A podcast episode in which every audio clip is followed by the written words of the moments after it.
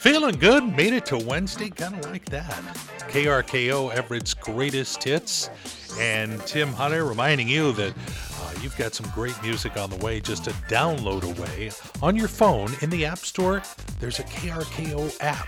Put that on your phone, and you can take this music wherever you and your phone go. Hey, I want some good news for Pete's sake.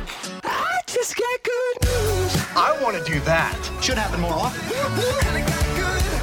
Well, I got you covered. The world's first space hotel is scheduled to open in 2027, five years from now.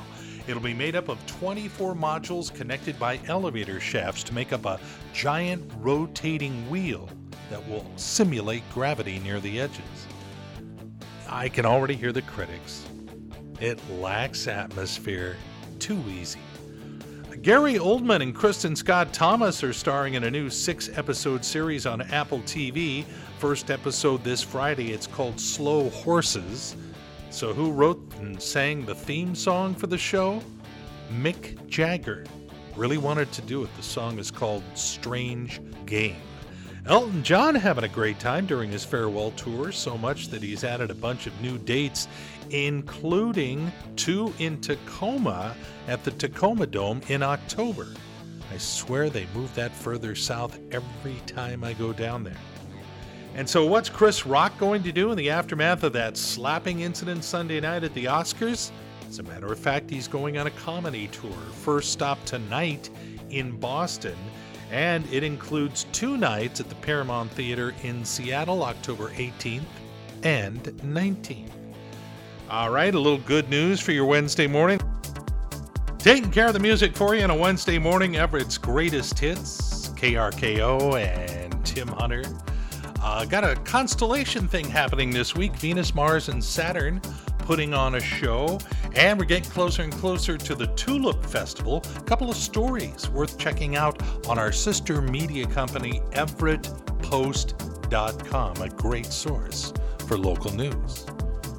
I got to tell you about a little adventure I had the other day. Uh, do we have any adventure music handy? I can make that work. So they put in a brand new Amazon Fresh near my house. It's a grocery store, and it's that little niche where what happens is you uh, go to your Amazon app, get a code, put it on a, a reader, and then you go through and just bag things up, hold the phone next to the checkout thing, and boom, you don't have to have anybody check you out. You just show your code and walk out. So the other day I bought three things, and way, the way it works is once you bought it and you go outside within seconds, you got an uh, email receipt in your inbox and you go oh you want details you can see what everything cost. Well the other day i went and i didn't get the receipt right away. Hmm wonder what happened. So around three hours later i check again just to see if it's come in and it did. And i looked at it and it said 75 bucks. And i was thinking what did i buy uh, I got a small salad at the salad bar, a box of cereal, and a container of oat milk. That's what it was. How could that have been 75 bucks? So I expanded it and looked at the details. They had charged me $62 for my small salad. Imagine if I had gotten the large. Anyway, I took it back to them, showed them what happened. Uh, somehow the computer rang up nine salads. It was only five ninety nine. Uh, but in any case, they, they credited my account. It was a bit scary though. Sixty-two dollars for a salad. I bought my wife some flowers there, and she wanted to know how much they cost. And I said, "Oh, three hundred and forty dollars, but they're worth it. You're worth it." She didn't believe me either. Okay. Well, there's my little adventure story. Everett's greatest hits, KRKO and Tim Hunter. I actually had Ann Wilson like one of my tweets the other day. I don't know if it's the Ann Wilson, but it was a Ann Wilson with her picture. Allow me my delusions. You know, It's a pretty poor day when you don't learn something. Yeah, nice little feature we do every now and then to put a few more wrinkles into that gray matter of yours. This one's a bit shocking.